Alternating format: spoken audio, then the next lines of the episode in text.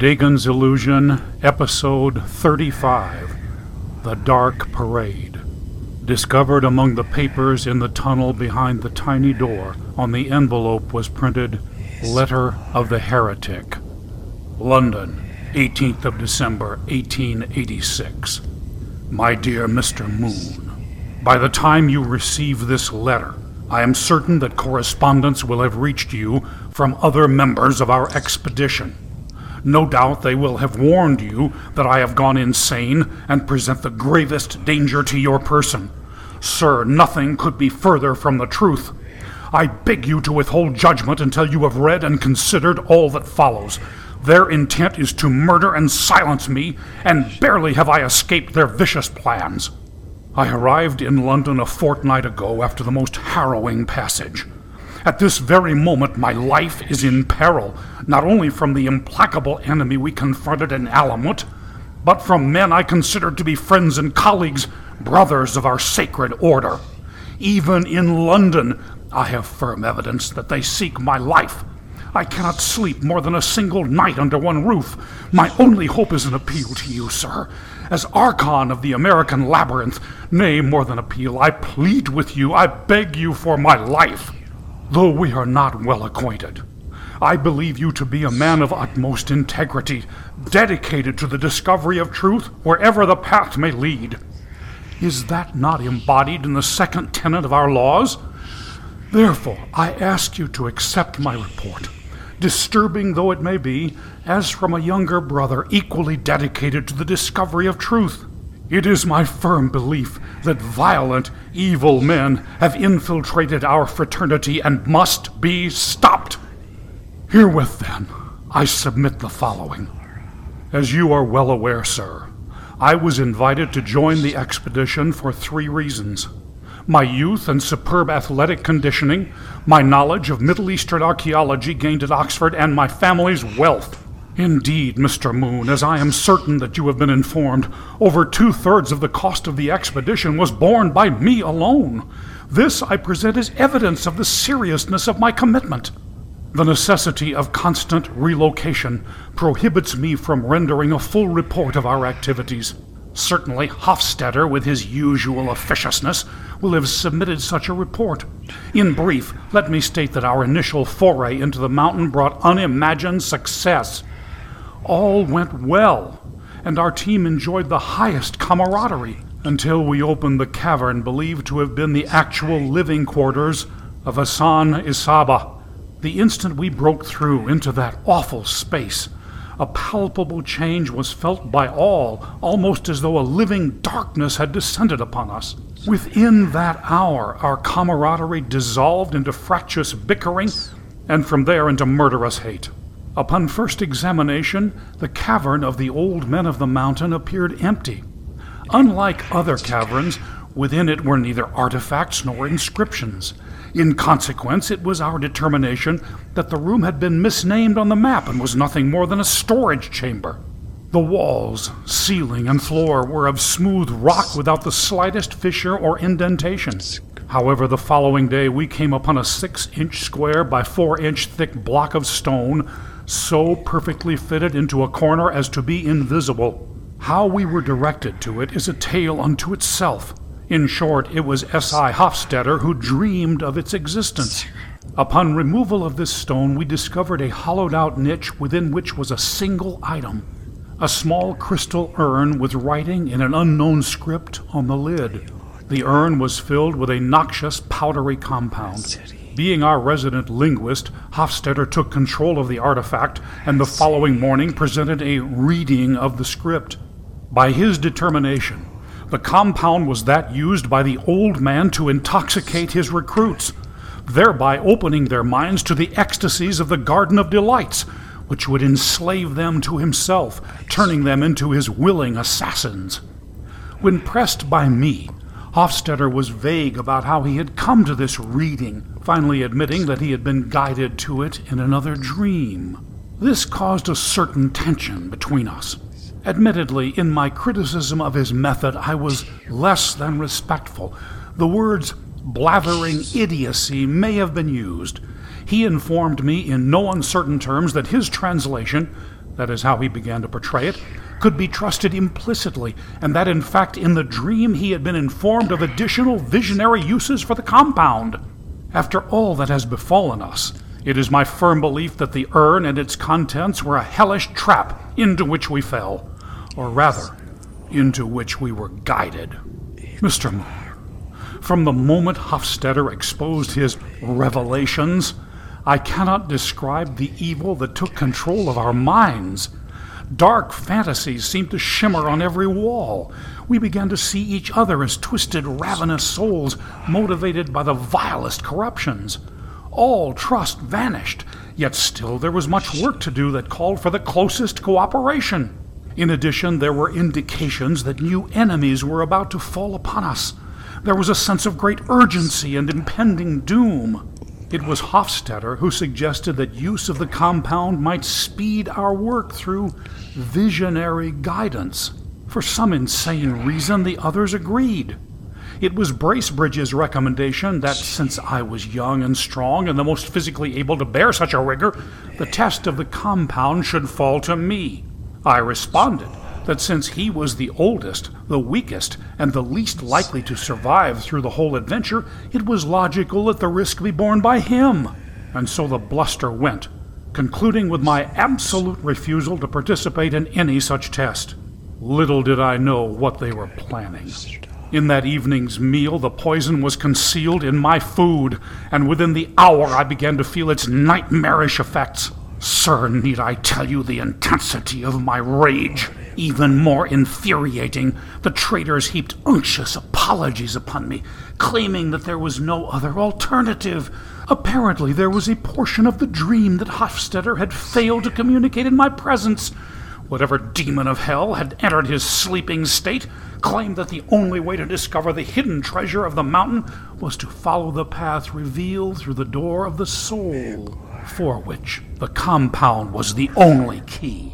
Together they had conspired to make me their unwilling oracle. Within a few minutes of ingesting the poison, horrors beyond description began to descend upon me. I saw the mountain as the mouth of hell, into whose Stygian depths I was being dragged never to rise again. In my terror, I did something that I had not done since boyhood. I cried out for help to Jehovah, pleading to him for my soul. Is it not amazing how, in the blackest hour, our sophistication leaves us and we revert to childlike simplicity? As soon as I had cried out, I fell into a seizure, and then it began. Insensate though I was to this world, my consciousness was fully awake in another. Mr. Moon, the experience that I am about to relate was as real as anything ever encountered in all my life. Nay, dear God, more real. Was I given a vision? Yes, but not the one intended. What I saw had nothing to do with the secrets of Alamut. A far vaster truth was vouchsafed to me. Here is what opened before my eyes. I found myself flying through black churning clouds that reeked with an unimaginable stench. When they parted, I was high above a monstrous city with buildings so tall and formidable that I was filled with awe. No city of its kind exists in our world or ever has existed. Within it was represented every form of architecture, from the hovels and palaces of the Orient to pyramids of glass and majestic iron pinnacles that raked the heavens. Spread out before me were all the cities that have ever been or ever shall be, woven by a mighty hand of darkness into one endless mass, and swirling above it were magnetic winds that slashed the crowds with auroras of fervid light.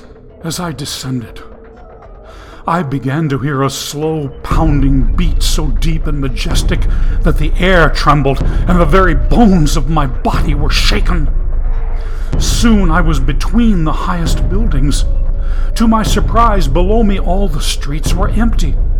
Conveyances of every sort lined the curbs, from horses and carriages to odd vehicles that looked like the product of wild dreams but nowhere were there people. The thundering beat grew ever louder. Suddenly there came a mighty roar. Through no will of my own, I flew around a corner and found myself above a spectacle so strange that my heart quakes at the recall. Beneath me was a very broad avenue that stretched to the horizon, and for all of those many miles it was lined with humanity. Millions upon millions were gathered in fevered expectation. Descending farther, I hovered just above them. Then, God help me, I saw that for which they had congregated, crawling slowly down the avenue filling it from curb to curb, staggered the initial phalanx of a mighty army. As their right feet struck the ground, they stomped. It was this that caused the thundering vibration. Though I have called it an army, do not think that these were disciplined soldiers in crisp uniforms. Dear heaven, no. It was a horde of execrable savages. Their clothes had been ripped to shreds, their heads were covered with ashes, and their bodies with blood. Every man's face was skewed upward as though caught in a mindless trance of hate. Each carried a short length of chain with which he flagellated himself every time he stomped. It was the sight of them that had made the crowd erupt in cheers. A thousand passed this way, shredding their backs to the bone. My senses reeled. What was I seeing? What did it mean? But I had little time to contemplate. After the first thousand, there came another. These wielded razors, and with them they lacerated their own flesh, opening huge wounds that gushed blood. Many fell dead and were tromped into piles of bloody meat, which only made the crowd cheer louder. These were followed by yet another thousand, who would march ten paces, leap into the air, then drop and pound their heads on the cement. In this manner, dozens dashed out their brains, while others staggered with their skulls broken and oozing. If perchance one should fall among the bystanders, he was bludgeoned to death with the utmost ferocity. From thence the horde grew wilder still, and the watching millions began to chant with such passion that I thought the buildings would fall. Down the avenue poured thousands of men carrying huge idols. Surely all the gods that have ever been worshipped were represented there. As they passed, devotees in the mob would scream their deity's name and sob in ecstasy, throwing flowers and money and precious jewels to be trampled in the slime. One cannot describe the twisted visages of this endless mass of statuary, the physical aberrations, the grotesque monstrosities blending man and beast, the soul crushing lust and torment and rage, carved in gold and silver, wood and stone. How the mob loved these refugees from the shrines of hell. After them came a mass of men carrying a huge black cube of polished rock, which caused the greatest shrieking adulation. Hanging from its sides were long clusters of severed heads like grapes on a bloody vine. Upon this reeking monolith stood executioners with an endless supply of victims. Every second swords flashed, adding to the vineyard of dangling gore, and with each new severed head, the mob screamed louder. Trailing after this, evil monument were swooping, leaping dancers. Between them, they juggled huge balls of burning pitch, throwing them high into the air like little suns. When caught, the pitch seared their bodies, causing them to scream in agony, but they would not stop until they were consumed. Just as one was about to fall in self immolation, another dancer would rush forward to take his place. Thus, piles of roasting flesh littered the avenue, and the stench of burning meat wafted to the sky. This hellish dance caused many in the crowd to fall into swoons of ecstasy. Mothers cried out, pushing their sons into the street to join and burn alive. Though I did not think it possible. From this moment, the insanity grew worse. There came a thousand marchers who did not injure themselves. They flayed the person in front of them with butcher knives carving off huge sections of flesh from backs and buttocks, slicing fat from muscle and muscle from bone, then throwing the bloody pieces to the crowd. These were eaten with Epicurean delight, and the street was a river of gore. When the butchers had passed, there rose the greatest cheer of all. What I saw made me sob with such rage and revulsion that I despised my own membership in this wretched race. Toward me came a mass of bloody monsters dressed in soft, flowing robes, whose only task was the murder of children, and each specialized in a different manner of execution. From all along the street, parents threw their little ones out to die. I cannot and will not describe what I saw. The screams and terror I shall take to the grave, and with each murdered child the frenzy grew. Almost as a reward for this vile butchery, there came idols, both male and female, with huge breasts and tongues and phalluses. These were transported on litters. When the mob saw them, men and women rushed out and climbed over the backs of the bearers so they could copulate with the statues in orgies of unspeakable degeneracy. As the hordes watched and screamed, they began duplicating these filthy acts with each other in ever increasing passion finally ripping and clawing their human partners, biting off masses of flesh and gouging out eyes. My screams added to theirs as I cried out to God to kill me so I would not have to witness any more of such horror. But he refused to answer my prayer. Slowly, those who were left alive joined with a great march until everyone was staggering and slithering down a river of gore. But where were they going?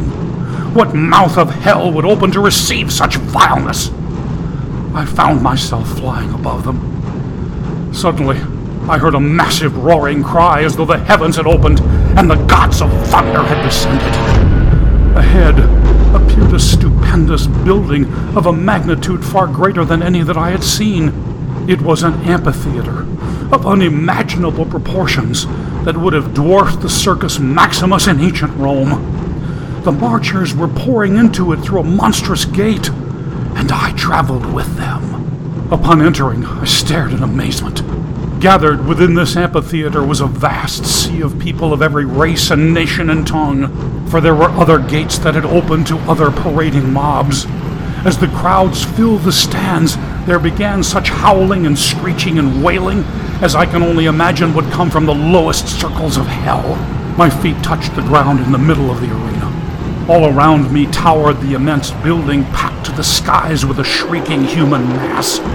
As the bloody millions poured in, the vast space around me was jammed until there was not an inch between the reeking bodies. In the center of the arena stood a wide platform covered with people. I heard human voices ring out louder than any voice could possibly speak. Then there flashed to life an unimaginable vision. The people on the platform were small and because of the vastness of the building could hardly be seen. But suddenly images of them appeared on what could only be described as living walls of color that hung high along the rim. The loud voices echoed in dozens of languages, leading the crowd in chants. I heard English, French, German, Dutch, Russian, Swedish, Arabic, Hebrew, Farsi, and many, many more. I believe that all the languages of the world were represented after the hordes had crowded in. Last of all came the idols, and when the people saw them, they went wild. Devotees of one god began crashing against those of another, until mighty waves of humanity were smashing across the vast space in frenzies of ecstatic rage. Horrendous acts were the order of the moment. No perversion, rape, or murder did not find its expression in the mob. Thousands of little children were thrown from the highest ramparts I watched them fall like human rain. Then finally, when all the idols were gathered, the gates were closed. Then a single voice roared out, calling the execrable murderers to worship. Together they began to sing, dark fury and madness. The song swelled upward like a mighty ocean. With greater and greater power, it roared to the sky. I felt it rolling outward. In my mind, I saw it covering the earth, crushing every city, causing the mountains to fall, opening the deeps. As I listened, terror gripped me, for in the singing, a devil god beyond all others began to form. The sky darkened and stars appeared. Deep within the firmament, I saw the vast shadow of a serpent, twisting, turning, descending in their orgy of worship, copulating with their song.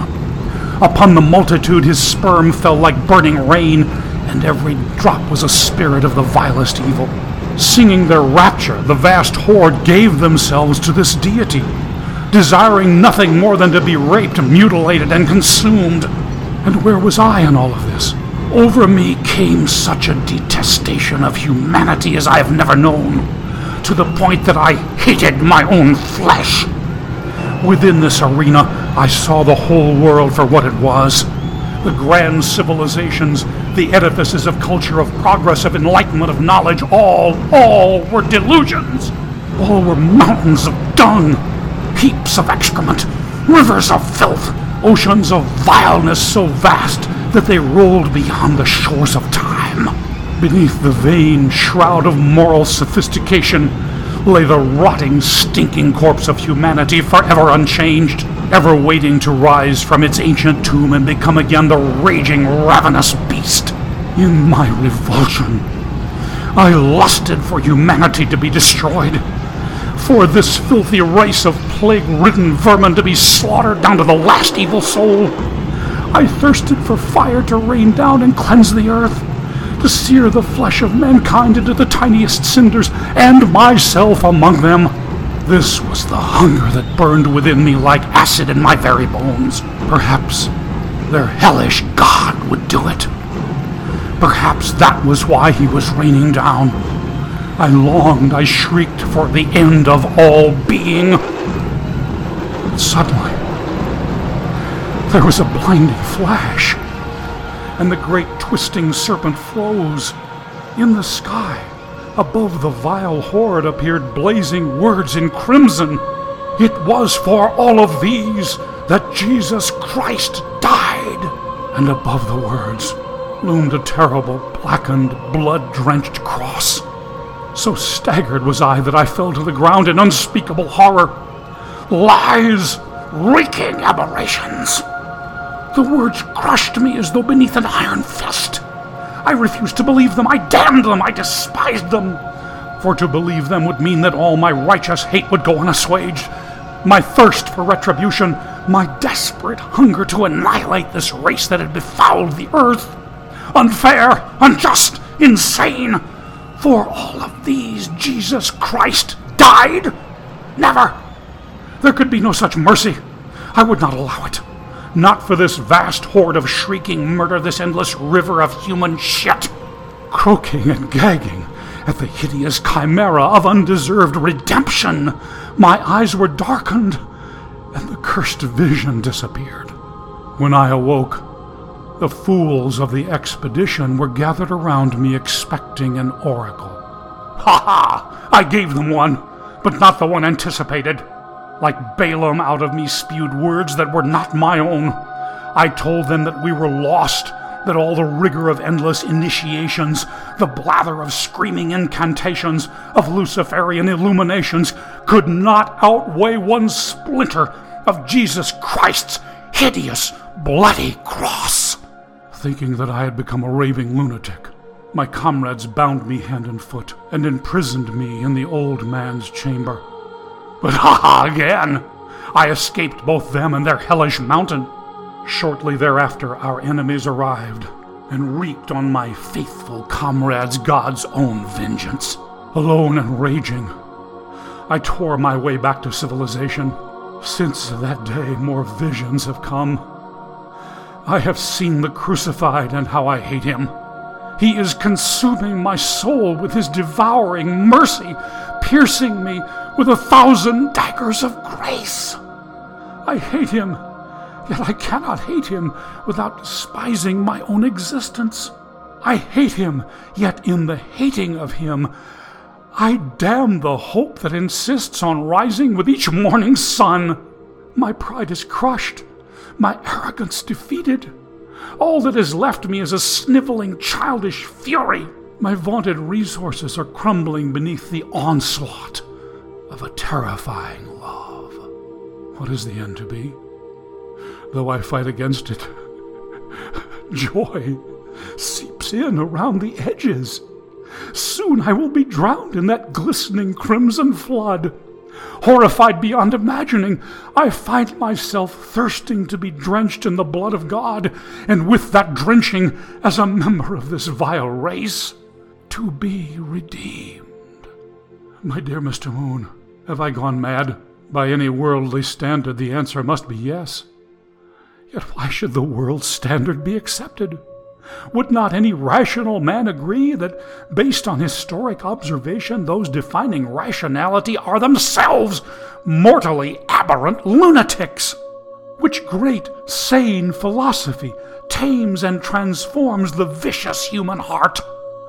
Which great, sane philosopher was not himself a broken, creeping lump of failure and fear? Tell me if you can, in the history of the world, which intellect bled and died for you and me? Is it not possible that the brutal sanity of heaven stands in opposition to all our minuscule eyes could ever conceive? I long to converse with you on these and many other topics.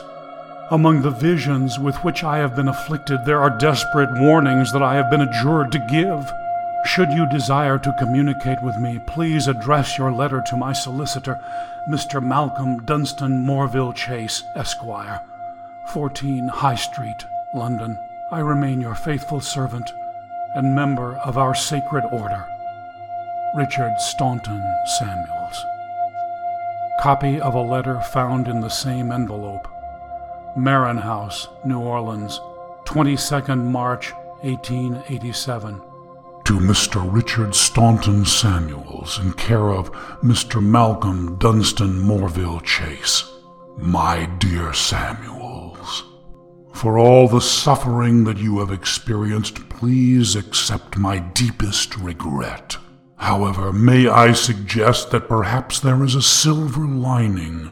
While the experience of receiving such revelations as yours is exceedingly tragic, your visions on Alamut and afterward are of utmost value, both to me and our brotherhood. Rightly have you said that I seek the truth wherever the path may lead. Please, then, I beg of you to have no fear. Do not hesitate to come and share with me all that has been vouchsafed to you, with the confidence that I am both the friend and the defender of those who follow truth. Make haste. I look for your speedy arrival at my home. Most sincerely and with great expectation, I remain your servant, Corneille Moon.